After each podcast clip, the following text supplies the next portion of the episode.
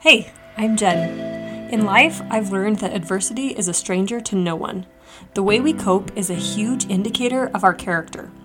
We want to make choices from confidence, empowerment, and trust instead of letting our circumstances control us. Let's talk about how.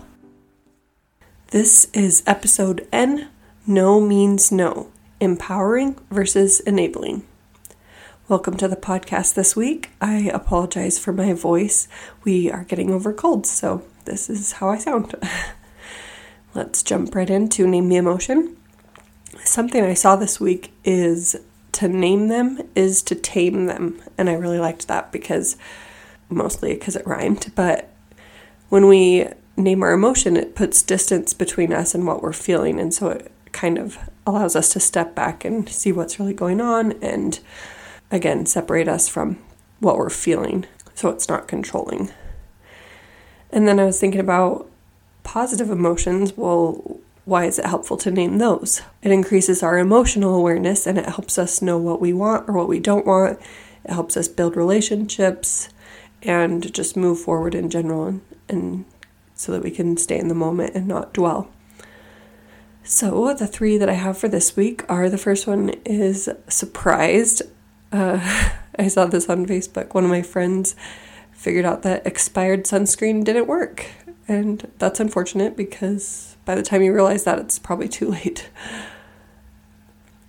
The next one is amused, and this was my emotion. I went to a baby shower last week, and opening gifts took a while just because of the number of people that were there and because the woman opening the presents was just so gracious and kind and thorough, and it was so sweet to watch. But my friend and I just had a great old time in the back commenting on what baby things we like or needed or what frustrated us. For example, baby sleepwear with snaps, zippers all the way, especially for nighttime because you're up at two in the morning trying to change a diaper and you're trying to align these snaps and it's not working. So, yeah, we were lamenting about that together, and it was just very amusing. A gift was also opened that was a stuffed animal of the pout pout fish, and she and I turned to each other and recognized it right away before she even pulled out the book that went along with it. And so my friend said, Tell me you're a mom without telling me you're a mom. All in all, very enjoyable. Plus, I haven't been to baby showers very often because of COVID, so great to get back into it.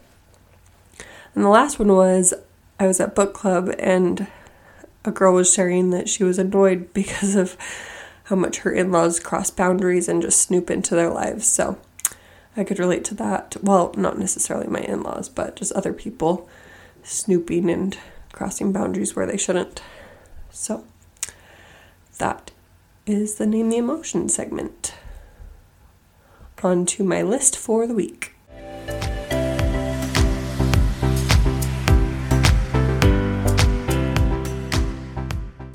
My list is short and sweet. It's just my top three favorite meals. Number one is potato soup, or really anything to do with potatoes. Number two is homemade crepes. Love making those. And number three is homemade chicken cordon bleu. It's a lot easier than it sounds and so, so delicious. I use the recipe from Our Best Bites.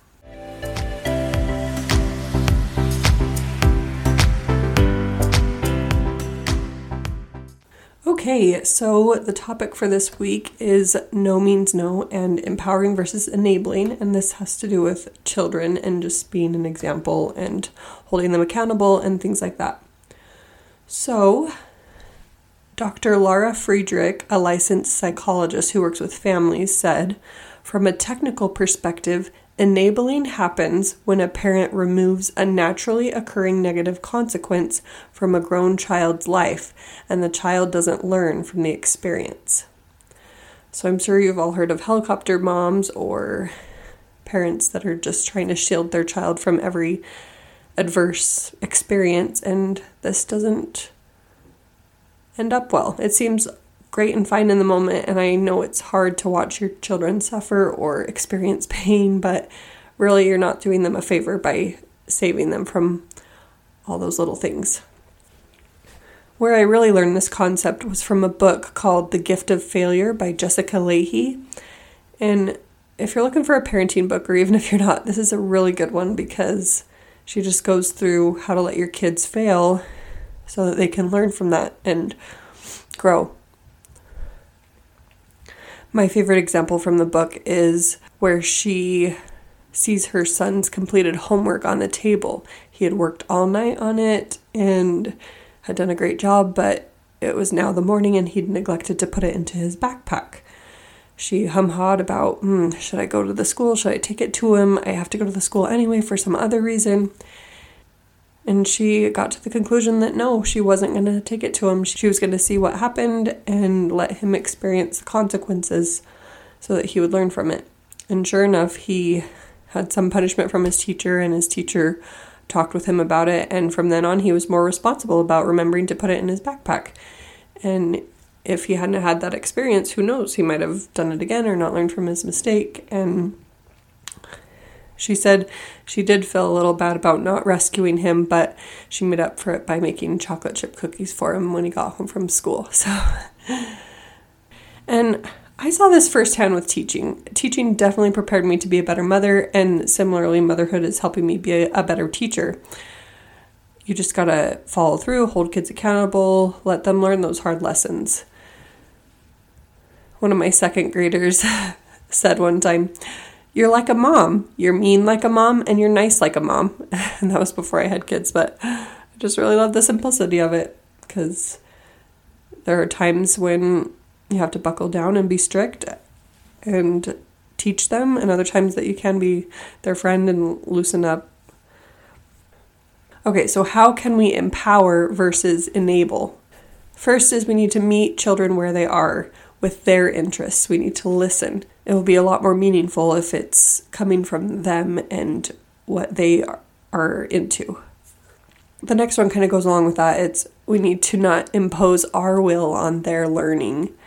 There's such a power in choices, and especially when the choice isn't very consequential, it's empowering to them. For example, do you want to put on your pajamas first or brush your teeth first? Or giving them the choice of what they want to eat for lunch or breakfast.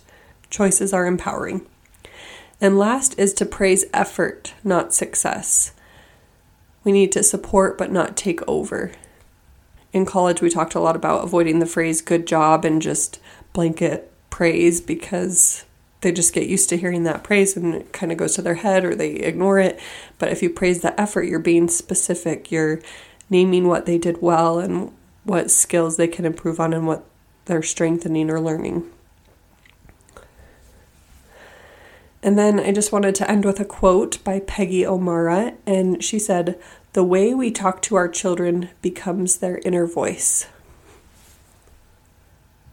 Thank you for listening, and I'll talk to you again soon. Thank you for joining me on the podcast today. You can find me on Instagram at A is for Adversity or email me at genbank16 at gmail.com. I'd love to hear from you.